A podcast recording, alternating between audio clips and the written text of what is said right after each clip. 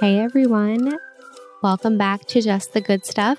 I am your host, Rachel Mansfield, and happy 2020, you guys. I can't believe it is the start of a fresh new decade. I hope everyone enjoyed themselves this holiday season and got some quality family time, friend time, some alone time, anything that you were craving. And speaking of craving, I will still be making those almond flour chocolate chip cookies pretty much all year because I have not stopped. I think that I've baked them probably close to 10 times at this point. They are like, they have this doughy consistency and the melted chocolate chips. Oh my God, so good. But we are not here to talk about chocolate chip cookies. We are here today to chat with my very good friend, Sam Eckstein. He is the co founder of the well known fast casual restaurant here in Manhattan, Springbone. Springbone is, as you guys know, my go to all the time. Jordan and I eat there, I can say probably about five to six times a month. I love their grass fed, grass finished beef burger, their bone broth. Everything they make is absolutely delicious. They serve all organic food. They don't cook with any heavily processed oils. They don't use canola oil. You can trust the food that they're serving you, which is not something we could say about many restaurants. And that is why I love being able to place an order at Springbone and know that it's going to be good quality. It's going to be the food that I would be cooking in my home. I don't have to do the cooking that night, which is always, always a plus. Sam is super knowledgeable about sustainable meat practices and bone broth and making bone broth. And you'll soon hear why I don't really make bone broth that often. It is quite the process. But I hope you love today's episode. I can't wait to hear what you think. And don't forget that Just the Good Stuff is coming out February 25th, and the book tour is going to be announced any day now. I cannot wait to meet some of you guys. And spoiler alert, Springbone is going to be having a broth bar at Just the Good Stuff's launch party here in New York City on February 25th. So you guys won't want to miss that. You'll probably be taking shots of liquid gold with Jordan because that is his absolute favorite. So I'm sure we'll be serving that. All right. Hope you guys enjoy this episode and we will talk soon. Hello, everyone, and welcome back to Just the Good Stuff. I am sitting here again in my bedroom, but this time with a friend that I cannot wait for you guys to hear from. His name is Sam. Well, actually, uh, you don't know this, but I call you Springbone Sam to everyone when I talk about you, which probably isn't the most creative or original nickname. But anytime I refer to you, I call you Springbone Sam. But, anyways, you guys, if you follow me over on Instagram, you likely know that I don't go into the city and come home without at least food from Springbone or bone broth. And I have the co-founder sitting here today to talk about talk about everything Springbone related with you guys, but not only just about the amazing business that they've built over the last few years, but also about the importance of the different oils that we cook with, the sustainable meat, which I cannot wait to talk to you about because I think you are so knowledgeable about this. And also just why you opened this restaurant and where we're going to go from here. So, oh, and obviously all things bone broth. So I will let you take it away, but introduce yourself and say hello to everyone. Yeah, it's so so exciting to be here. Um, not my first time in this apartment because I've had the pleasure of delivering meals and bone I broth to you personally when right Ezra after was Ezra born. was born. Yeah. But it's great to spend some time here. Yeah, I started Springbone uh, with my partner Jordan. Uh, we opened three and a half years ago in Greenwich Village. I can't believe it's already been three and a half years. Yeah. But we've been working on this for five years. Um, as you may know, getting a restaurant in New York City open takes some advanced planning. So we've been working on this for five years. Before that, I had a career in finance. I was working uh, originally in investment banking and then in private equity in the consumer space. So I was doing CPG investing mostly in food. So in right before we started Springbone, I was actually involved in the acquisition of a very large dessert company that was not uh, would not have met your criteria. Can you say who it was? Yeah, the company uh, was called the original is called the original Cakerie. It's a canadian based dessert company that actually usually you wouldn't see their brand. They provide the cakes to like supermarkets all over north america. So th- those unbranded dessert case like birthday cakes and layer cakes that you would think were made in the supermarket were actually made at their factory in outside Toronto or Vancouver. Mm, nothing like a locally made cake from the grocery exactly, store. exactly. Exactly. So, you know, I spent a lot of time looking at the food world um, and personally growing up in and around New York City, I was very, very passionate about restaurants. Um, I remember the first cookbook I ever had was the Balthazar cookbook, and I was making steak frites and braised short ribs and all How sorts of. How old were you when you were cooking? That was like ninth grade of high school. You were making all these fancy things Yeah, in I- high school. The first, the first thing I ever made, like on my own, was braised red wine reduction braised short ribs. Could you even purchase the wine to make that? We we had some kosher wine in the house. oh my gosh. And you were living, you grew up in I was living in Englewood, New Jersey, and I was commuting into Manhattan for high school. Uh, so, like, I think I skipped class one day and I went to the Cooper Hewitt Muse- Museum, which is what cool New York City kids do when they skip school. They go to a museum on the Upper East Side. What school did you go to? I went to Ramaz. It's like Okay. a Jewish Orthodox um, school. How did you get? I'm fascinated that you. I didn't know this. You lived in New Yeah, Jersey, and There was a lot of us. There was actually a school bus.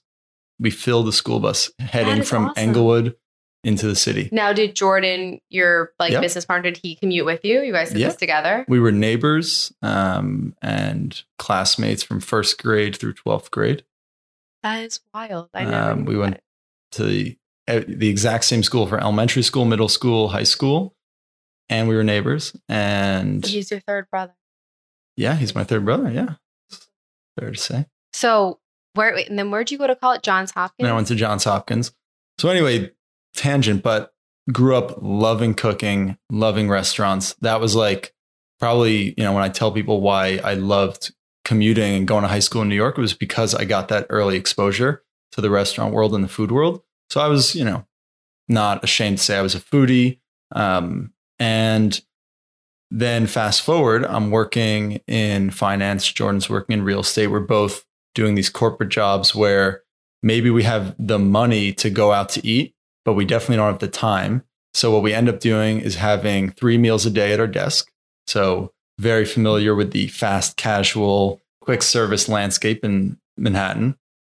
But the other thing that we became passionate about both me and jordan was uh, nutrition wellness. Specifically we got into it through the paleo angle originally and that was about eight to ten years ago. So pretty early Wow. um, before like paleo really blew up um, I didn't know that was when like was. you could probably get a booth at expo west for like close to nothing. So we started asking questions like is the meat grass fed? What oil was that cooked in? And the answers we were getting were 100% of the time disappointing. Um, and we were stuck. We didn't have the time even though i love cooking we definitely didn't have the time to cook. And even though you know we may have been able to go out to a good restaurant budget wise we didn't have the time to so monday through friday i was eating a quick service dinner that i knew the food was cooked in corn oil soybean oil canola oil etc and i was really unhappy about it and i was just like why can't someone just just make you a home cooked meal. just don't douse this in olive oil. Essentially, home cooked meal. So this was the kernel of the idea for Springbone. Let's combine all those things. Let's combine our love of good food, great cooking, um, our insight into nutrition, and sort of simple ancestral wisdom that, like, to our grandparents was so obvious. Right? Just don't use in- Yeah. industrially produced food products. Um, and let's do this all in a way that people like us who are at their desks, um, usually when it's lunch and dinner time, can afford the time and budget to get that those foods. Well, that's what's pretty insane is that the business concept of Springbone is so simple and basic. And like, I don't mean basic as in like basic bitch, but like it's basic in the sense where, you know, I want it when I don't feel like cooking and I know that I can trust that I'm going to be getting quality meat, mostly organic vegetables. Like it's not made with like canola oil or any blends or anything, which we'll definitely Everything's get to. olive oil. Yeah. And, you know, it's so simple that why isn't anyone doing it? And you guys were definitely at the forefront of that. I feel like now more and more people are becoming aware of the food that they're getting at restaurants. Um, but so you were working in in investment banking, Jordan was in real estate. So with a business like this, you can't exactly like do this on the side and still work full time. So did you just all of a sudden say like, "Hey Jordan, like should we just leave our jobs and start a restaurant?" Like how did that come together?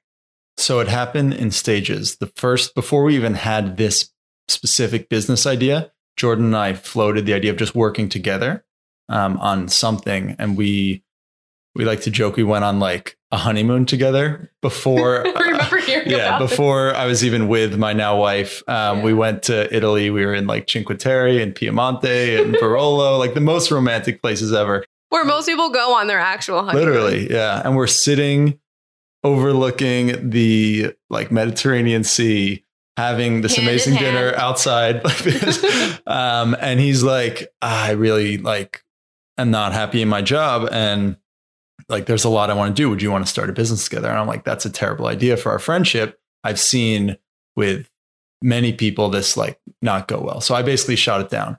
Fast forward a year, he would continue to, I guess, be unhappy and he wanted um, he wanted to do something in the food space that revolved around like super healthy, nutritious food. So I was working in banking and I was like, well, I can help you on the side because I already had my next job lined up in private equity. So I was kind of in that period where like I had a few months still working, but I could coast a little bit. So I was doing that on the side, taking a lot of, you know, sort of sketchy conference calls, you know, three, three o'clock. Why is Sam always in the conference room? And then it got really serious. And I actually gave an early notice to my banking job. So I had essentially a sabbatical to focus on Springbone, knowing I'd be going into a job in a few months. So that was when we were first really getting going with Springbone. Then I went to my private equity job as planned. And that gave me a lot of skills that I now get to use. So I'm really glad I did that. And then after um, about a year and a half there, uh, Springbone was had just opened, and I just like felt the call that like I have to be there, and this is where I want to be right now at this point in my life. Oh, so you were working when Springbone opened, technically. Yeah, um, Springbone opened in May, and I left my job in August. Oh, so it was a pretty quick. And Jordan had already left his job. Jordan had left his job. Now, when you work with him and find, like, to your point that you had just said before, it can be a little intimidating starting a business with your best friend. And, like, you know, he's a, like you said, like I said, he's a brother to you. How you guys break up the like roles and responsibilities? Like, do you, has it always been like seamless where, like, you know, you have your expertise, he has his, or you definitely, I feel like, are more at the like the forefront of the restaurant where you're in there. I see mm-hmm. you like a lot. And maybe because that's your passion for food, but how do you guys like divvy everything up? Yeah, when we started, it wasn't really that clear cut or organized, which every like entrepreneur advice will tell you don't do it that way, but it worked for us. Um, we sort of naturally, we have very different personalities and we naturally divided up the roles uh, between us. So like you said, I'm definitely more, I've, you know, more hands-on behind the counter in the restaurant. So you'll see me there more. And Jordan, especially with his real estate background, was essential in terms of finding the right location, getting it built out, and doing all the things that you don't see, like making sure our insurance policy is up to date and we're getting the best rates and helping when we you know have a like problem like oh the walk-in is broken. We need a new walk-in. He's all over everything behind the scenes that you don't Yeah. see. So i'm usually doing things that like cust- is more customer facing so that's sort of evolved to be how we split up the roles but there's nothing like on paper that was never agreed upon. That was just our natural personalities sort of manifesting over three years I- and you guys are both, from what I see, like very easygoing. So I think that you're like no, Rachel. But I, to me, you are maybe because I'm like a whack job. But I think that you both are at least like have the best intentions for one another. Where like you want the other one to oh like absolutely shine through. Now you are your first location is in Washington Square Park on mm. West Third Street. What made you pick that area? honestly, as a first time restaurateur with very little credentials behind you, you can't be picky. So we looked at a lot of spaces, and most landlords were like, no so they thanks. picked you basically. They were the first ones that said, okay. so we're like, this will work. We'll take it. and then you expanded. The, was in the summer or in the spring to Eye? We've been open since February. February. Oh my god! Oh, when Ezra, almost when Ezra was here then. Yeah. So, how is the second location going? Second location's amazing. Uh, we, you know, took everything we learned from three years of operating in Greenwich Village and took all that learning. And now I think we have sort of the perfect model that will allow us to go out and build many more Springbones. Like in Hoboken? Like in Hoboken. I saw there's a vacancy on the corner right here. There is. And we're, no, we're going on a little stroll after this if you have time, because I have to show you all of the spots that we Yeah. potentially open Springbone. I act like I'm the third, like, unsolicited business partner. But I definitely think that there is such a need for this, especially like Jordan works in Bryant Park area. And for example, he gets to order dinner every night. I pack his breakfast and lunch because I'm a lunatic, but he orders dinner and there's like nowhere for him to order from. And when he first started this job, he sent me the, I think it's like through Seamless or something that he orders from. And Jordan, you're just have to bite the bullet. Like it is what it is. Like you can get, like I know, like Dig Inn, for example, and like I don't talk poorly about anyone else, but they do cook in canola oil in a blend. So you think that you're getting, you know, a home cooked meal with Brussels sprouts, sweet potatoes, chicken, and it probably tastes good. And it, of course, it's a healthier option than getting like a bacon cheeseburger with French fries from like Burger King. But it still isn't something like if you eat that five days a week, it adds up so quickly. So do you want to hopefully expand to like because Washington Square Park is amazing, especially it has like students, it has a lot of like local residents, and FiDi will have like business. But like, do you think you'll go up to like Flatiron and So between you and me and your hundreds of millions of listeners, because this podcast doesn't exist yet, so it technically is you and I. I am looking at a space in Midtown right now that is starting Awesome. starting to get a little more serious. You know, like I said, you never know if these things will work Yeah. out, but it's getting to the point that I'm pretty hopeful that we may be able to sign a lease in Midtown. That would be amazing. this year. So, So I can harass Jordan and say, "Hey, can you go to Springbone and get X, Y, and Z on my way Exactly. home, like every single day?" and that that was the original concept. It was us working in Midtown, not far Yeah. from where this location is, um, and just looking at that seamless corporate list and being so frustrated with what my options were. Um, so I know exactly what it's like to be in that position. So we really want to solve that problem for people. No, I think that's amazing. And it's, again, just so needed. Now, when it came to opening the restaurant itself, and it's okay if like you don't want to talk too much about this, are you guys like self funded? Are you doing this? Or do you have to get outside capital? Because like I feel like with your background, that could come in handy. Yeah. Um, I mean, we, we 100% had to raise some money. Restaurants are very capital intensive. Um, we have been, I'd say 97% funded by family and friends, like people It's we knew before we opened. And then that remaining 3% is customers who have just come in, met us, said, I love what you guys are doing. If you ever need some capital, I would love to invest. So it's been 100% like friends, family, and like fans.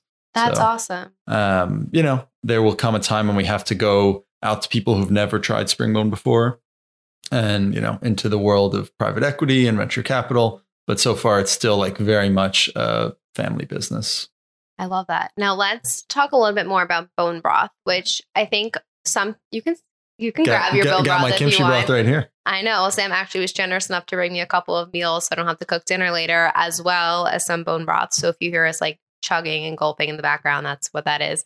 Um, my favorite is honestly just the organic chicken broth. That's just pure and so tasty and delicious. And Jordan loves the liquid gold, um, which is his personal favorite. That has coconut milk, turmeric, Coconut turmeric with the classic chicken broth as the base. classic chicken broth. Um, and actually, I, when I brought my mom in there, we were both feeling under the weather a few months ago, and she had the chicken zoodle soup one, and she loved that one. Um, but anyways, back to my question: bone broth. Now that is now like a very buzzy, trendy term where there's products infused with bone broth, and there's powders with bone broth, and when did you first hear of bone broth and like how did you know about it before really people were talking about it to say the least Yeah. So me and Jordan were both in like the CrossFit paleo world like 10 years ago. Um, and that was when I first did like a whole 30, did my first whole 30 like nine years ago. So have you done one since I've done only one more since, and that was last year. Um, oh, I but, like, remember you doing that. But now, like the way I eat is like 90% whole 30 every day. So I personally don't always feel the need to like do that super strict monthly diet. I prefer to have sort of use the 80 20 rule and like most of my meals be very clean and then enjoy sweets and You desserts. like ice cream and pie. I like ice cream a lot. Yeah. I'm actually making. We just went. Uh, my wife and I just went apple picking, and we're making apple pie tonight. So- Tonight. and that is that's real, real apple pie with I keep telling wheat Jordan, flour. I want to make Yeah. an actual we don't do this often, and I will feel disgusting for the next couple of days, but it's worth it. no, but that's going to be so good. I've never made a pie from scratch. Oh, it's so fun, so fun. That's what I said. You know, I'm waiting for the day Ezra's a little bit older that he'll like want to like, you know, throw flour and like do Yeah. funny things in the kitchen. But I act- we have a lot of leftover apples from apple picking. And I said maybe I'll make him applesauce, but I really want to make like pie. But anyway, sorry, continue with the bone Uh, broth. so yeah, Jordan heard about bone broth first, um, and then Were there like could you go to a store and buy bone broth at that time or was everyone making their own? so Brodo, Marco Canora's spot, was Mm. I believe the first place to be like dedicated bone broth, and I think they opened five ish years ago. This was like roughly around that time, a little bit before then. Um, but he was reading like there's this book called Nourishing Broth, and it's like um, I believe the author is Sally Fallon, if I'm getting that right. It's like a it's she was involved with the Weston A. Price Foundation. They're like a sort of paleo nutritional ancestral nutritional wisdom organization. Really great stuff. So he was into that book and he injured his knee. And that's how he like came across bone broth by doing research on the sort of forums and like, you know, places that he would go to read the latest research in that world, which is what he does every morning. um, so he he came to me talking about bone broth and like incorporating that into springbone before we even knew what springbone was. Um, but I actually wasn't really familiar with it. Although the first thing in every cookbook is chicken stock and beef stock. That's like the first thing in every cookbook. So I had made it. I was familiar with it. I just didn't really know about all the nutritional components of like a long simmering uh, bone heavy stock. Can you talk a little bit more about the nutritional benefits? Yeah. And then I also want to talk about like the sustainability factor of bone broth. Because I never realized that you're like actually like most people just throw out those bones. But Right. So that that nose to tail aspect, the like cow is 30% bones, right? So if you're only going for the ribeye, right, you're using 5% of a cow. So it's important to use everything. That includes uh, organ meat, like liver is super good for you, but every single piece of the animal has its own nutritional component. And unfortunately, in our modern diet, there's a lot of problems. One of which is we've foregone the offal, which is like the liver, the kidneys, all those sort of weird, nasty bits that you know people call them, and the bones. And they have totally different nutritional properties than your traditional steak or muscle meat. Um, so we're missing that. So collagen is probably the most famous one that you'll everyone's heard about. Collagen is great for a number of things. Collagen is like the connective tissue in your body. So your skin is made up of it, your joints are made up of it. That's why when Jordan hurt his knee, he wanted that collagen. He wanted it direct from a real food source. There's no better way to get it than bone broth. Uh, it's also good for sealing your gut lining. So, you know, if you have any sort of uh, autoimmune issue or maybe, you know, taking antibiotics, you really want to protect your gut. So, sealing the gut lining is super important. Uh, bone broth does that. And then it also just has a lot of vitamins, minerals that aren't found in white or dark meat chicken or a steak. Um, so you really have to go to these other parts of the animal to get them. So that was that was the original reason we're like, this is super important. It's something that people aren't having. And then from my perspective, it was delicious. It was a core part of any proper kitchen. So much of the food we're using involves broth as an ingredient. Like our rice is cooked in chicken broth, right? So, and that that's how rice should be cooked. It's just more flavorful. It's more nutritious. So that that was really um, the reason we're doing it. And then the other thing is we were making it and we saw how labor intensive it is, how much time it takes. Have you tried to make it? did I send you the pictures of when Jordan and I, well, actually, let me phrase that. When Jordan insisted on making bone broth, I think I'd either just given birth or I was very pregnant. And we had all the, no, it was after Thanksgiving of last year. So I was pregnant.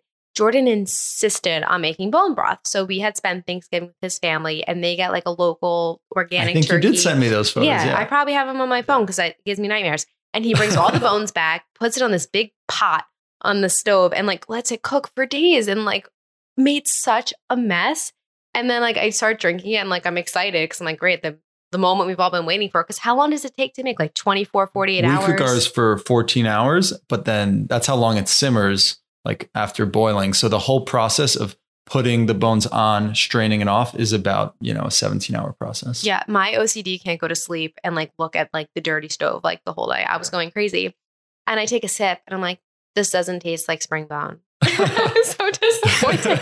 And I he was heartbroken. and I'm like, we're done. We're sticking to Springbone and bona fide. And that's Yeah. literally it. I can't. Yeah.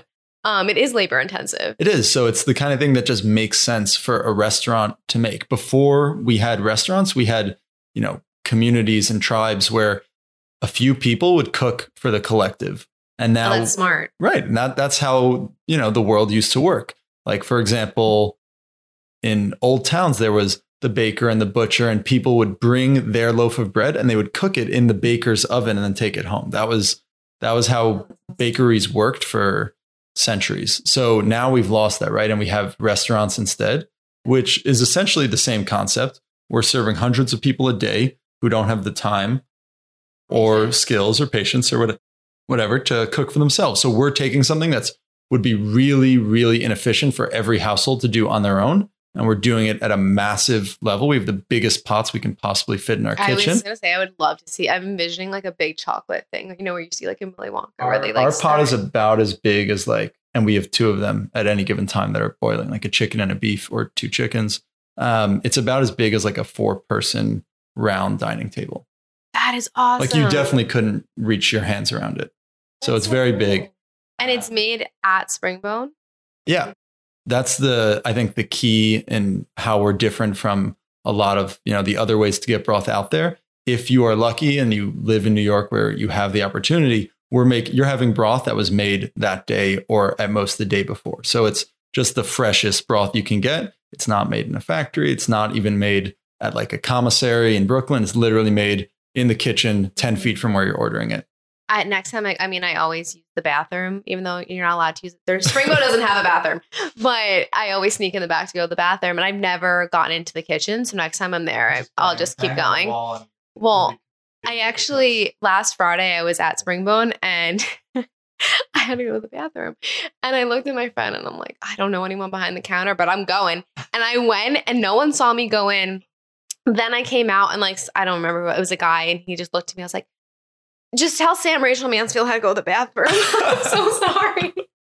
And then and then I left. Um, so no, you do chicken broth, beef broth, and then you have a Yeah, vegan and then we have a now. seaweed mushroom broth, which is definitely not I've bone never broth. had that. It's definitely not bone broth, but it is a super nutritionally dense broth. Seaweed has actually a lot of the nutrients that you can't get if you're vegan. Seaweed has a lot of the nutrients you're probably missing in your diet. So it's a great option for vegans who won't have our chicken or beef bone broth, but they want those same nutrients that you know can be found in the broth. Oh, I didn't realize that. I was wondering. I thought it was just like a flavor thing because, like, you know, bone broth's a little like on the saltier side. So I'm like, seaweed's pretty salty. Right. Like, I wonder if that has to do with it. Um, so talk to me more about the menu. I heard you guys used to have this kick-ass lamb meatball bowl that you got rid of way back That in was the a good day. run. It That was a good it run. was a good run. It had cauliflower tabbouleh. She's referring to Rachel's lamb and tabbouleh. It was the Rachel Mansfield signature so bowl on Springbone's good. menu. It was on there for like at least six months, probably more. I think it was a year. Yeah, it was about Yeah, a year. you, you you let that run for a while. I was well, it was great. It was a good bowl, but then you graduate to lamb sausage, which I actually haven't had that bowl yet. Oh, you would like it. Yeah, I feel like lamb's one of those things where I need to have it like fresh, like when it's like just you know what I mean. So what's great? What's great about the lamb salt? So what's interesting about Springbone is our menu um, is really a hybrid between like a fast casual restaurant, like a Chipotle or Sweetgreen, and a Mhm. full service restaurant, like a steakhouse or you know any great Italian restaurant. And I've worked at a full service restaurant, so I understand how it works. When you sit down, they take your order, and then the order gets sent to the kitchen, and then they wait. They'll wait probably 15 minutes, 20 minutes to actually make your food. Because if they make it right away, your meal will only last like 30, 40 minutes. And they know you want to be there for a while. Yeah. So we just don't wait. So we have some dishes that are cooked ahead, like our chili or our ropa vieja or our beans. Those things are cooked in advance and we hold them hot. So if you come in, anything that involves those will just be put hot right on your plate as soon as you order. But if you were to get our lamb or our burger or our scrambled eggs, our fish, all of that is cooked to order exactly the same way it is in a full service restaurant um, by cooks who most of them have two jobs and their other job is usually at like a high end full service restaurant. So we have great cooks. That's always like the most important job uh, in our restaurants. And that's where we like really spend the most time on hiring. Um, anyway, so instead of waiting 30 minutes for your fish, it comes out in six, seven minutes. And that's how long it takes to cook a fish fresh to order at a restaurant. They just wait 30 minutes until you're ready for it. So that's sort of what's unique. And I'm giving away the secret sauce to Springbone's operations here. But I think that model works really well for us, that hybrid. And it means you're getting super fresh fish, fresh. Um, the lamb, the eggs, the burger, they're all cooked to order. And we managed to still keep the wait times under, you know, in the five to 10 minute range at max. And some things can be faster. No, I've never waited for more than 10 minutes, like Yeah. ever. And especially because I always order like a pain in the ass bowl that like isn't on the menu. Yeah. I'm like, can I Yeah. have XX and mine, like everything else? Uh, Rachel, we don't even have that here. But my favorite item still on your menu though, besides the lamb meatballs, is the burger. And when my friends or anyone come into the city and they're like, oh, like where should I go for a burger? Like, what's your favorite burger? I say Springbone. I go, but you're not going to be sitting down at like a gourmet restaurant to eat this burger. Like, it's not, you know, don't think that you're like are having like just like a wait staff, like or anything. Like, but it is the best burger. Now, what is the blend of meat in that burger? So the key is that it's 100% grass fed meat. And our beef comes from uh, Uruguay, South America, where there's like the whole country, all their cows are raised on pasture 100% of the time. There's no grain fed to cows there, which is exactly the opposite of how it's done in the United States. Um, and that just makes for the most meaty, flavorful, delicious beef, in our opinion, and your opinion too. Um, but to me, almost more importantly, it's also so much better for you. Yeah, talk more about that. Like, talk about the difference between, like, say you go to your local restaurant that has, you know, on the menu it just says burger. And nowadays, if like someone's serving a grass fed beef burger, like they slut out the word grass fed. It's all over the place. So, talk about the difference between a standard burger and like a grass fed burger. Yeah. So I would love to talk for like two minutes about how cattle are raised and the difference between grass fed, 100% grass fed, and nothing. Um, so 90, probably 99 roughly percent of cows in the United States are not 100% grass fed. The way they their life works is they're raised on a ranch where they eat grass for the first portion of their life. Once they get bigger, they get sent to a feedlot, which is a very scary place. If you've watched any of these sort of vegan documentaries, you know what, what they look like. It's sort of like a concentration camp for cows where they're in tiny stalls, they can't move, um, and they are fed a constant stream of antibiotics, corn, soy, uh, things that are not natural for their diet. Um, and what that does Or is it, anyone's. anyone's diet. I would agree. It fattens them up. Um, it allows them to get sick, but the antibiotics kill the sickness. We know that that has long term effects in our society by creating resistant strains of bacteria, which will cause massive problems for us down the road. And then critically for our nutrition, it messes up their omega 6, omega 3 profile. So omega 3s are really good. And we need some omega 6s, but the ratio has to be properly aligned. When you have cows that are eating grains like corn, soy, they're going to become super heavy in omega 6 and low in omega 3. That's going to cause inflammation and all sorts of chronic long term diseases, issues in your body. That happens to be the same issue with industrial seed oils like canola oil. So we're trying to avoid that. Um, so that's the first problem. It's bad for you and me who are eating it.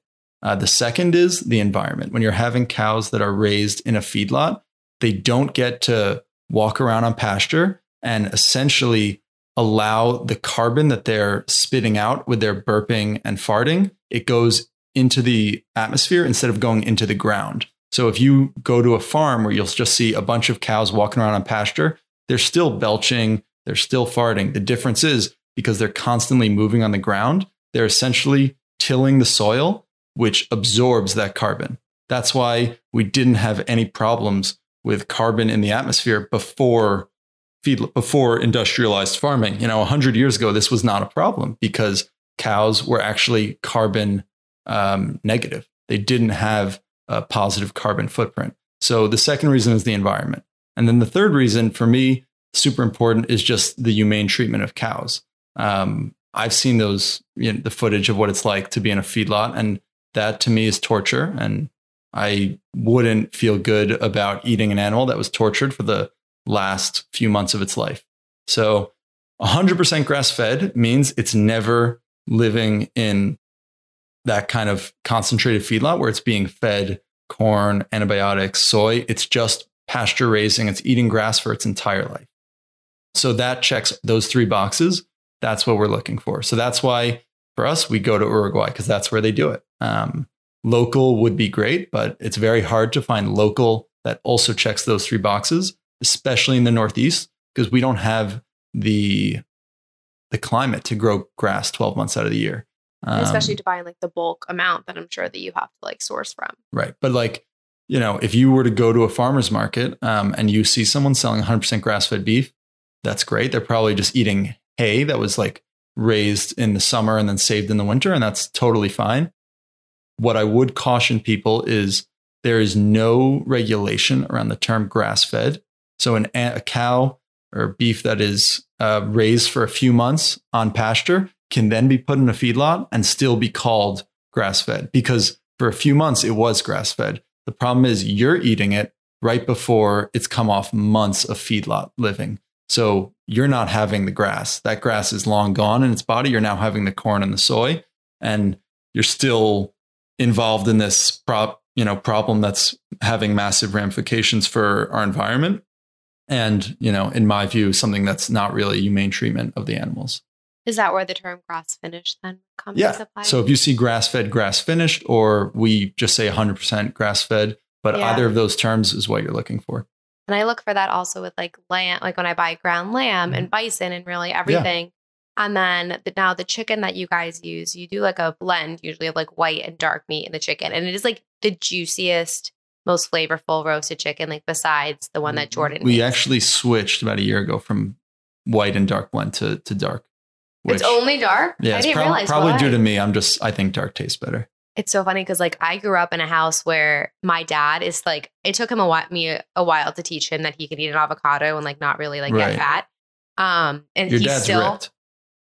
I've only seen him on Instagram, but he's like looks like Arnold Schwarzenegger he does not look like Arnold Schwarzenegger. in the photos. the guy downs like three perfect bars a day. Mind you, he's like a, he's obsessed. But anyways, he does not eat dark meat, and it's like a running joke in my family because like if you ask him, he thinks he's the most easygoing. Like he he is very easy with eating for the most part, but he doesn't like to eat a lot of red meat. He won't eat dark meat. Like he doesn't like lamb. If my mom makes like burgers, she can't make like meatloaf the next night. Like she has to space it out a couple weeks. And I remember the first time I brought him to Springbone, he's like, I'll have all white meat. Dad, you can't, first of all, you can't talk like that. Second of all, like they don't, it's a mix. Like Yeah. you won't know. And he won't, like, won't touch dark meat. So when I was growing up, I didn't even know that there was dark meat, Yeah. turkey or Okay. chicken or anything. And then I like go to college and then, you know, Jordan only eats chicken thighs. He doesn't Mhm. really like chicken breasts. Yeah. And it is so much more flavorful. And actually, yesterday I was FaceTiming with my mom and they're down in Florida right now. And every day at 5:30 when Ezra's nanny leaves, she's like, Can we FaceTime? I want to see Ezra. And she's placing the order for Thanksgiving. She's like, Yeah, I debated just ordering just a bunch of chicken breasts. I mean turkey breasts.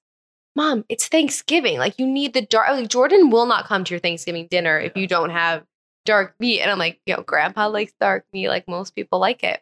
Um, do you have like information that you could share on the yeah, diff- no. So break my- the taboo? I think our parents' generation, you know, people who grew up in 50s, 60s, and 70s were there was this new wave of nutritional information that was coming out that we have since found out has, has been debunked in recent years. And it was based on a bunch of very important foundational studies that it turns out were done incorrectly and were interpreted incorrectly. the most famous of which is called the seven country study.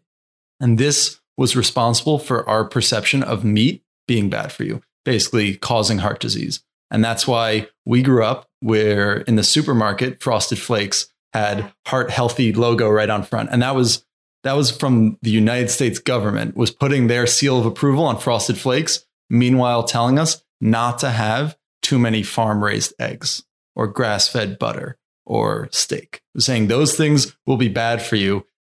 Feed your children Frosted Flakes and Cheerios. So this has thankfully been debunked, but our parents' generation is having trouble letting go because it was so it was so heavily agreed upon by everyone at the highest levels of power. Um, I actually heard a story about how that came to be. Dwight Eisenhower, when he was president in the 50s, had a heart attack in office. And his doctor was one of those doctors involved in these studies. And he convinced him. And then everyone got in line. And that created the American Heart Association, which is the association that puts Yeah. that logo on cereal boxes. Um, and it just became doctrine.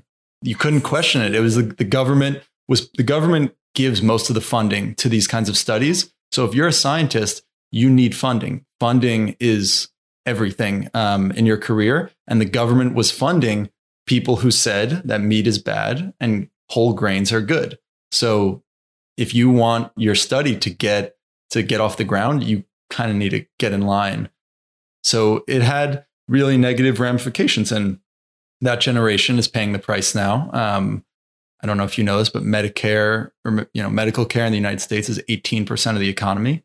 That's makes that GDP bigger than all but four countries in the world. Oh my, where'd you read all of this? Don't even the news. I live under a rock. Yeah, I mean it's it's disturbing and in 1900 we spent more on funerals than we did on medical care. Obviously that is not the case anymore. Medical care in this country is out of control. Um, and we believe that changing nutrition is the most economically efficient way to fix this problem because you know people talk about the deficit and the budget problems. It's because we're spending more than all but four countries total gdp on healthcare in this country. So this um, you know misinformation from 50 years ago is a big part of that does that answer the question uh, yeah, my, my head's like actually spinning right now. I didn't realize it's, any of it's that. important and you know new york times two weeks ago came out finally they they they had been stuck in this old way of thinking for so long and it was so frustrating for me to read just an innocent article in the new york times talking about how oh don't have too much meat it's bad for you and it's just that's this has been debunked Sci- the science that said that 50 years ago was just bad science it was people not doing their job properly. So, despite being a quote, healthy recipe developer, your girl is not a huge fan of eating salads and vegetables or pretty much anything that is not coated in some dressing with a little bit of flavor, something to enhance the taste of eating vegetables, if you will. And that is where Kari Foods comes into play. I tried these products for the first time, I think like about a little over a year ago. And I was super intrigued because they are salad dressings that are 100% plant based. They're paleo. They have no gums, no preservatives, no additives, no like icky gunk in them because a lot of dressings are just filled with, you know, a bunch of ish that you really don't want to consume, which also causes most of us to get the dressing on the side at restaurants. And the flavors of dressing add so much more of a taste but what I love about Kari Foods, though, is how versatile their products are. Okay, so you can use like the creamy Caesar for, you know, traditional Caesar salad, or you can use the Greek vinaigrette and marinate some chicken with it. You can use the creamy verde for a little taco or enchilada action. There is so much goodness that can come out of using their products. Oh, and they are also Ezra approved. If anyone is wondering, the kid is obsess and it's also a good way maybe if your toddler or child or is a little bit pickier when, to- when it comes to vegetables awesome way to get them to eat their veggies a little bit more kari foods is also family owned by two sisters who are the absolute sweetest And if you're wondering where you could snag their products, you can head on over to karifoods.com and order there. You can also find them in select specialty stores throughout Manhattan, San Diego, LA. They're in Erewhon for those of you living in LA, beyond jealous of that right now.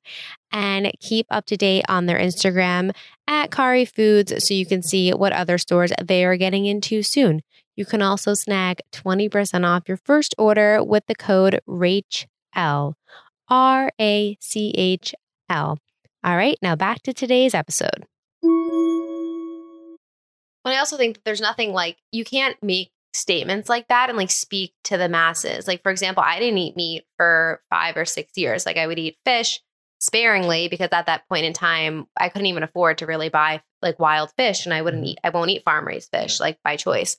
And when I didn't eat meat, like I wasn't feeling well at all. But that was at a time when, you know, being vegetarian or being vegan was like, in quotes, trendy. Like that was It's like what people trendy were right now. And then when I started eating meat again, I didn't realize how much I felt like shit for mm. years. Like I had no energy. I didn't feel well. And I have a lot of close friends that to this day they still don't eat meat and they're thriving. Like they do so well. And everyone's body in that sense is like so different. But from all of those things coming out saying, don't eat meat, don't do this, then you watch those documentaries on Netflix and they're not showing how grass fed and grass finished meat is being produced. They're showing you the like everyone conjoined into like these little cages. Yeah, I mean the you know for listeners, I would definitely say the people to listen to, just so you hear more about what what we're talking about. Uh, Dr. Peter, Peter yeah, give us the rundown. Dr. Okay. Peter Attia. He's a top clinical um, and research scientist or doctor scientist. I think Jordan, my husband, actually listens or read or listens to something that has to do Great, yeah, he's yeah. he's a genius um, and is really just like on the front lines of the latest research. Gary Taubes has written some good books about this. Uh, good book on sort of debunking and explaining how, like I was talking about with that's the seven seven country study in the 50s, how that came to be and how it had such a massive influence on how we think about nutrition today um, and why it was wrong. And like it was people who made those mistakes, but you know, eventually it becomes institutionalized, and that's why it's so it's such a difficult thing to break down now. And people are working on it, but it's going to take time. So those are, those are two great people I would go out there and read, and um, Mark Hyman, Chris Kresser, other people with podcasts who you can listen to who uh, really understand this stuff. But I, you know, it's very important to. There are just certain nutrients you can't get if you're vegan or if you avoid fats. I wouldn't eat fat. I feel like I would just die, for Yeah. lack of a better way. Like I, would- I mean, they're essential, and carbs are essential too. Um, but having a restrictive diet that takes things out of our diet that have been in our diet for millions of years is gonna have problems. Um, and you know, I'm sure most people who are vegan take supplements. Like if you're missing vitamin B12, you can go to Whole Foods, you can buy that supplement. But I would much rather have it in whole food form by having a cup Yeah. of bone broth. I think your body will absorb it better. Um, and it's probably cheaper and tastier too. Well, it's also you're getting it from the actual source, which I feel like is like people think it's the opposite when they're taking B12, like they're just getting it directly. But I think it's so much better to get everything via food. Yeah, I mean, there's a lot of debate if if these supplements are bioavailable. So, like, are you just gonna is it gonna run right through your digestive tract? Um, because, for example, some things are fat soluble, and you need to have the fat together with that vitamin for your body to absorb it. And nature figured this all out very elegantly. So, if you have, you know, if you're eating a cow, the vitamin that the fat that is required to absorb the vitamin are right next to each other. So, it sort of takes that uh, guesswork out of it. But if you're going to start eliminating things from your diet, it gets very complicated. And we've had so many customers who came to us because they had specific nutritional ailments and having like a regimen that has often been doctor prescribed of ha- having bone broth every day or X amount per week. They've come back and they've said, wow, my iron levels, which have been a problem for 20 years, for the first time are like great. Um, so, you know, those kinds of stories are that's why we got into business and it keeps us going. No, it's awesome. Certain things that I have in my everyday like diet, which are bone broth, dark chocolate, which definitely doesn't have the same like nutritional value, but it makes me like mentally so happy. Um, bone broth, dark chocolate, Dark apple. chocolate has a lot of nutritional benefits. it does, but like you just don't want to have too much in sugar. the amount that yeah, I mean the amount that I eat of like cashew butter filled dark Mm-hmm. chocolate, like it definitely, you know, Yeah. it adds up. But so I want to talk a little bit more about the menu. So you've completely wowed me in the sense of how much information you know. I remember beforehand telling you, I want you to explain like some X, Y, and Z. In my head, it's like I'm, I can't wait to re-listen to this to like really absorb what you just said because I think that's going to be so helpful. I am definitely not an expert. This is stuff that I've learned. Um, Jordan, my partner, is is an amateur level expert, but I've learned just from other people. So this is all secondhand knowledge. I'm not on the forefront of any of this, but those people who I mentioned a few minutes ago are real experts. So I would suggest yeah. Listen to them, read their books. It's a very compelling argument, and it all is grounded in just common sense. No, I love that. And I think everyone will be very appreciative for hearing that. Um, when it comes to the menu, I want to get like some of the fun things. Who creates all of the menu items? So you have a chef that you work with now. I think I met him. So yeah, our menu has been touched by so many people. It's definitely there's no single person we can say made the Springbone menu, and I think that gets back to the fact that we are not some like fancy molecular gastronomy restaurant. Like I hate that stuff. I mean, it's it can be fun once in a while, but like yeah. for the food that we're trying to serve, which is basically home cooked food, it's not complicated. It's all very simple food. It's just about taking good quality ingredients and cooking them fresh and presenting them that way. And that tastes delicious on its own. So, like, we don't make complicated sauces. We don't have complicated uh, cooking processes or techniques. Everything we're doing in our kitchen is the stuff you or you and I would do at home if we had the time. I think that's why I love it so much because we went out to dinner for my mother in law's 60th birthday a few weeks ago, and the place was actually right by Springbone. And it's a top rated restaurant in Manhattan. And we get there and like I wasn't feeling well like earlier that day. And we got to dinner and you know, you're served this like beautiful food and it's a very, very expensive like dinner, etc. And in my head, I'm literally sitting there being like, I wish that this was like a springbone bowl. Like, I don't need something that has like gourmet everything and this like sauce I've never heard of. Like, I want basics and I yeah. want something that's simple. And that's what makes my body like actually feel good. Um, but when it comes to like all the different men, like some of them, like for example, the Mexican, it's called the Mexican Bowl. And so that's almost like your take on like Chipotle. Yeah. So Chipotle was one of my favorite like workplace lunches, but I knew what they were cooking in corn oil. Mm-hmm. So I didn't want to have it. So I said, if we could just make this super clean.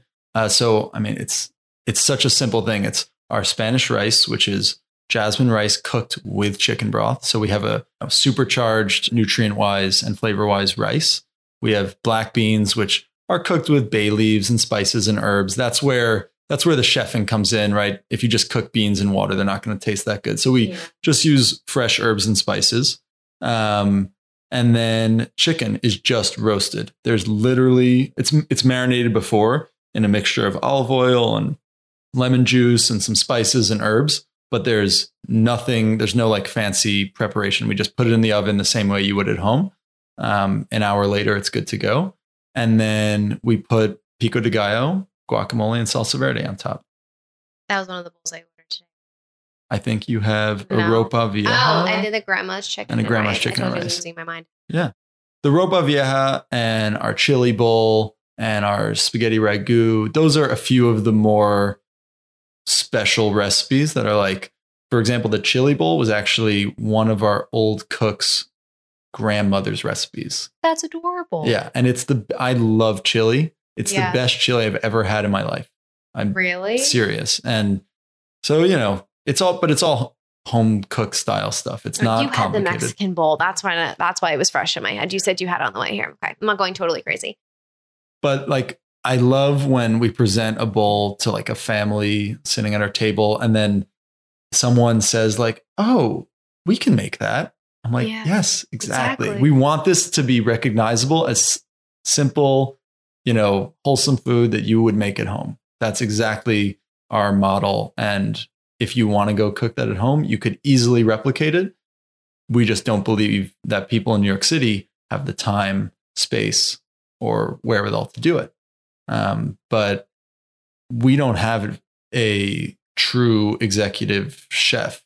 Um, Abdul is sort of our director of ops and is the one who's like leading the charge on all our recipes. But it doesn't, we don't need, he didn't go to culinary school. We don't need a culinary school grad in our kitchen. We have skilled, experienced line cooks with decades of experience who can cook a perfect piece of fish, perfect burger, perfect eggs, right? And execute recipes.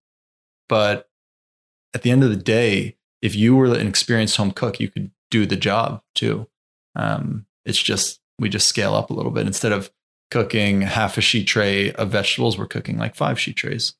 No, which is amazing. And you guys also, the for those of you who don't know, the entire menu is gluten free. Mm-hmm. Yeah. And you have some things with dairy, like a goat cheese, aioli. Yeah. So our whole menu is gluten free. And then pretty much every other diet is very easily um, accommodated by our menu. So the amount of things that are dairy can be counted on one hand and they can all easily be removed from any dish. They're not like integral to any dish. Like, for example, the goat cheese aioli is on the lamb bowl, but if you don't want that, we have a vegan dressing that's very similar that you could put instead.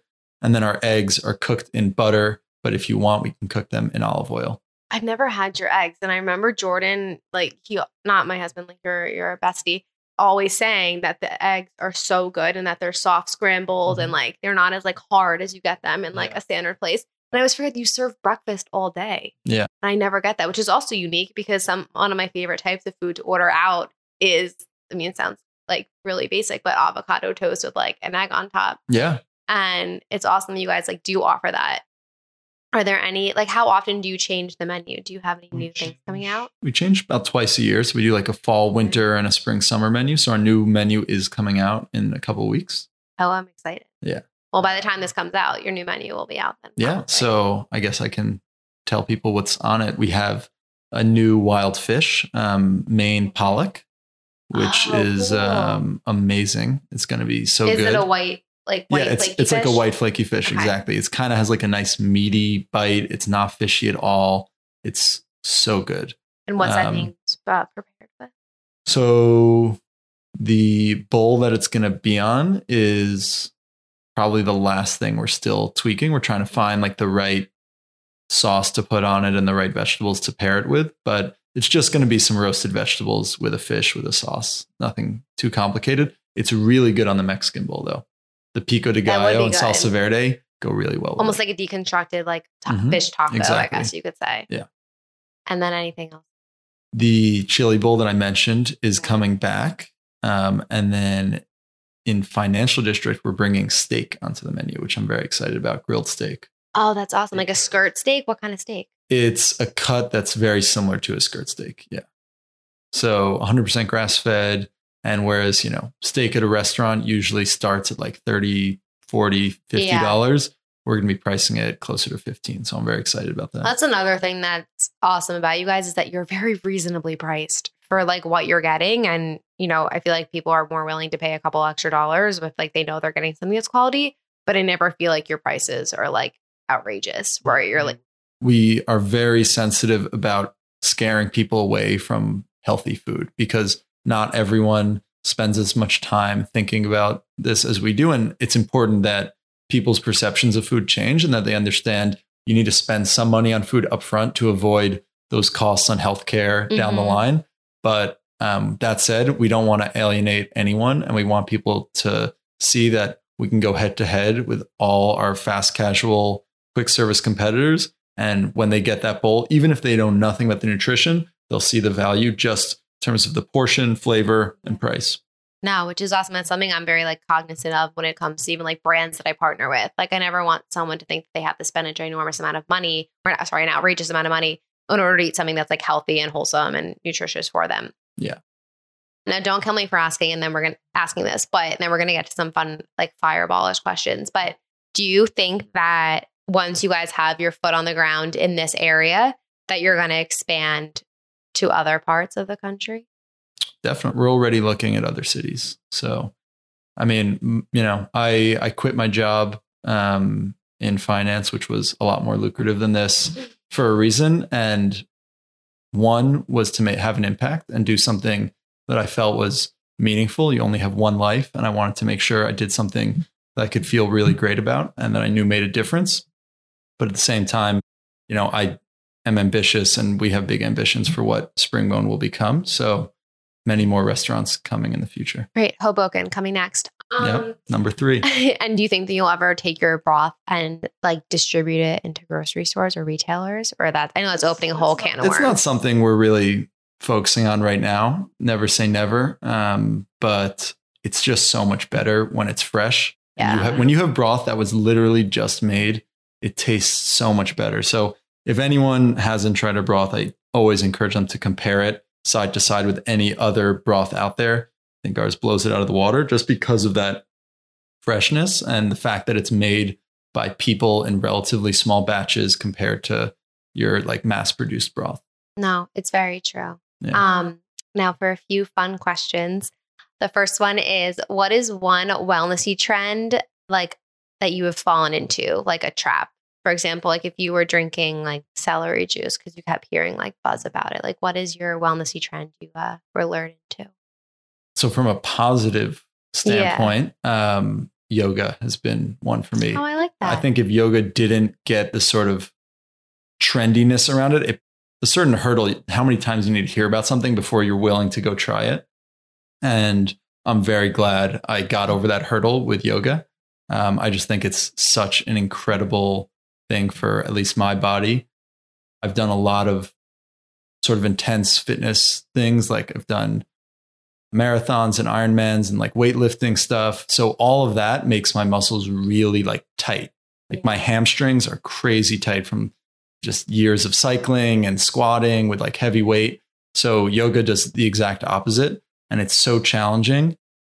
And you not only do you feel the benefits immediately in the short term, you feel them the next day, you feel them the next year, but also while you're doing it, it's like just a Zen meditation like experience that I think has profound physical and psychological effects. do you go with your wife? Does she do yoga too? She does yoga separately. We've, I don't think we may have one time been in a class together. And we always joke like she kind of talks a big game that she's really good at yoga. And now I think she's afraid to do it with me because she realizes that she's like talked it up a little too Yeah. much. Jordan goes every week too. I haven't done yoga since before as or before I was pregnant. As soon as I got, got pregnant, I started get really getting really sick while doing it, and then since then I've just been a little hands off of it.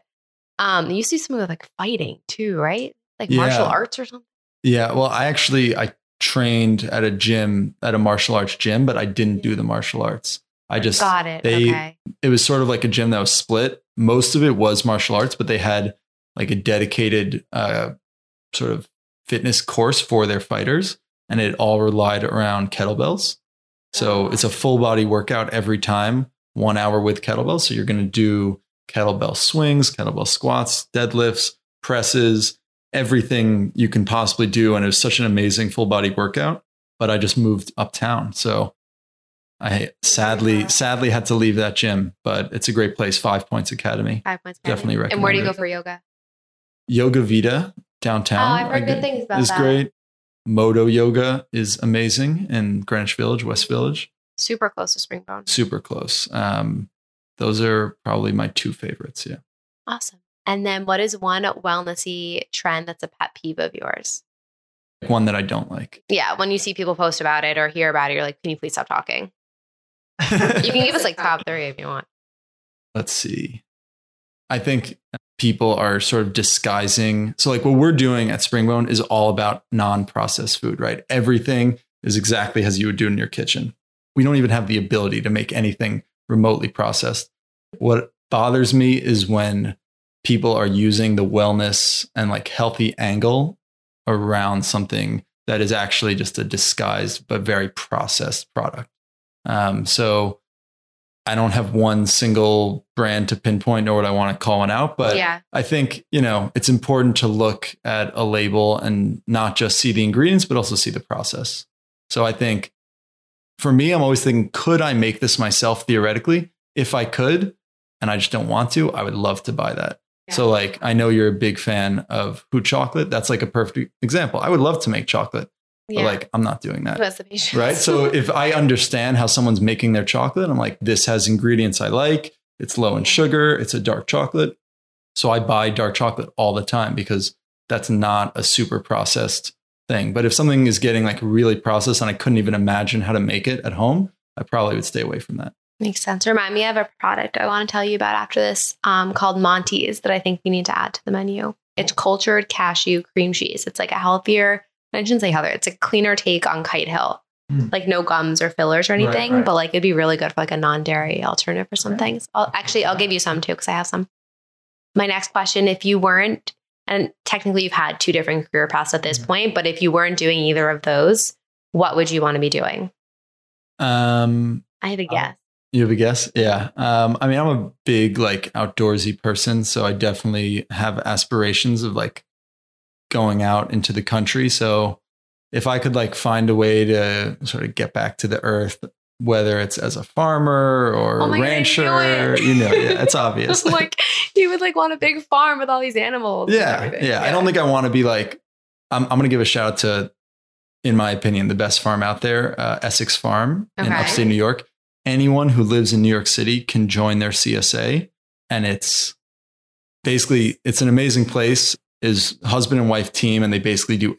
They're a fully diversi- diversified farm, totally seasonal, beyond organic. Like it's easy to be organic, but still be like very chemically. They're none of that. Everything is as like natural and like proper with the environment as it could be. And they once a week drop off an all you can eat box of just fresh seasonal foods directly from their farm. It's as if, you know, you lived near the farm and you just went to their farmhouse and like picked out the stuff from that That's week. so- They drop it off. And I think it's like 135 a week per person, which isn't cheap, but in my opinion, well worth it. The only reason I'm not on it is because I have unlimited all you can eat food from Spring yeah, that'd be so a lot of food for you to have. but for people who like cook a lot, I think it's a no brainer. And they also have really good pricing for kids. That's I think awesome. under five is free. Really? That's Yeah. good to know. See, I'm not ballsy enough to do stuff like that because I'm so like, I want this vegetable and this vegetable and this vegetable, and you don't know, you don't have the so control. no, they they have like an order form. But Oh my you're God. ordering only from what's seasonal and yeah, available. that's fine. But like if you said, and they don't charge you per thing, you just pay a flat rate and you get all you can eat. So if you're like oh, this Oh, week, I'm this. just really craving meat. Be like, I just want meat. I don't even want your vegetables. Just give me all this meat, and you say what you want. They'll do eggs, they'll do dairy, they'll do beef, pork, lamb, chicken, all like 50 different vegetables and fruit, and they do grains, they do sauerkraut. Do, mean, like just wow. Oh wait, it's all that for that. Okay, no, I'm definitely gonna And be looking into it- that. their whole like model is they want you to eat with like bounty. They want you to eat the way a farmer eats. Like just Mhm. take anything. Yeah, Once you're a member, you're like part of their family. And that's so beautiful. I'm I'm reading um, their book right now. It just came out this week. Uh, I think it's called Good Husbandry by Kristin Kimball, and her husband is Mark Kimball, and they're the owners. It's a very cool place. Um, so I don't know if I'd want to do that. That's like a really intense job being a large scale farmer. But if I just got to like really like I have simple taste, so I would be down to like be a subsistence farmer rancher and just like have a couple sheep, grow some veggies, have my farm, make pie on the weekend. make pie. Yeah. right. when you were growing up, what was your go-to fast food order, and at what chain? Oh, I ate so badly, but I so I grew up keeping kosher, so I didn't go to any fast food chains growing up. Like, oh I my gosh, sti- I never knew that. I've actually still not had like any of them because by the time I started dabbling with non kosher, I was like, I don't want that. I was already a food snob. Oh my gosh. Like I broke kosher with like really good restaurants in New York City, like Balthazar. I was like, I'll have That's the steak so frites funny. from Balthazar. yeah. I wasn't going for the McDonald's cheeseburger. Total food snob. oh my gosh. So, like, okay. I've still not had any of that stuff, but what I did have like crazy was penne and Rao's marinara sauce every single night for dinner. That's not like remotely bad. No, it's not that bad. But the amount of penne I had was bad. And wait, I would polish it off with Turkey Hill cookie dough. That's what we. Okay, that's what are good. those? Like it's a double quart, a or, quart something? or something, Is it yeah. a quart? It looks bigger than a quart, but the big one, the biggest That's what one my they sell, would get. I would have one every two days. what? You really like Myself. ice cream? I was What flavor fat. cookie dough? Cookie dough. That was um, my brother's go-to. I don't like vanilla ice cream, so I used to like pick the cookie dough out of all of his ice Mhm. cream, and he would be like, "Where's the cookie dough?" Um, I can't believe you never had fast food. That's wild. And then the last question is: It's your last day on Earth. what are you eating from breakfast through till dessert? Mm. So three meals, a snack if you want, and dessert. So breakfast will be probably very simple. I don't want to fill up too much. I'm probably just have two scrambled eggs, maybe fried, cooked in butter, maybe like a little piece of breakfast sausage, just like one link, maybe our lamb You sausage so from Springbone. Okay. with like a tiny sliver of sourdough. Because again, I can't get too full. If this is my last dinner, just take your pants off. You're fine. I Don't need to about it. enjoy dinner. Okay, all right.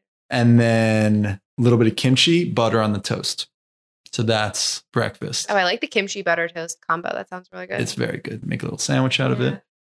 Lunch. I'm not, I usually like kind of skip lunch. really I think I might, your last on Earth, man. Come on. okay, lunch. Penne with oh, Rao's. no, no, no. lunch, lunch, I would go to Pastrami Queen on 77th and Lex and I would have a pastrami sandwich, but I'd only have half because the full one is way too big and that would ruin dinner. You put mustard on it? yeah, it, pastrami on rye with mustard. That's, I. I say that because I thought it was assumed. Well, you know, some people might not be Jewish, so we don't No, know. pastrami on rye with mustard, um, but only of half. And then for dinner, I would cook myself and I would probably get a whole lamb on a spit and I would do like a fire where we're just grilling it all day over a fire. And then I would have the entire lamb with my hands, share it with some friends, and that would be dinner. You would eat the entire lamb. Well, we Love would, we lamb would that all go much. at it. We would all go at it. I love it. And what's for dessert? And then I would have Petee's Pie slice cream for dessert. Petee's Pie is a New York City based pie shop. Uh, their original location is on Delancey and Allen. I would What get kind of pie? their one slice of salted chocolate chess with i- with vanilla ice cream That sounds good. and insane. one slice of sour cherry with vanilla ice cream. sour cherry. I never had Yeah. sour cherry. When you're having pie, you want something tart. Like apple pie has a good name and everything, but it's actually not the best pie because apples aren't super tart. Or like strawberry pie, terrible because it's not tart at all. You need a tart fruit to balance out the sweetness and creaminess of the butter and stuff. I think that's why I don't really like pie though, besides apple, because I don't like tarty things. That actually makes a lot of sense. a Thank good you. pie has to be yeah, tart. that's probably why I don't like it. Like I like pumpkin pie, which like isn't Yeah, technically fall in that thing, yeah. category.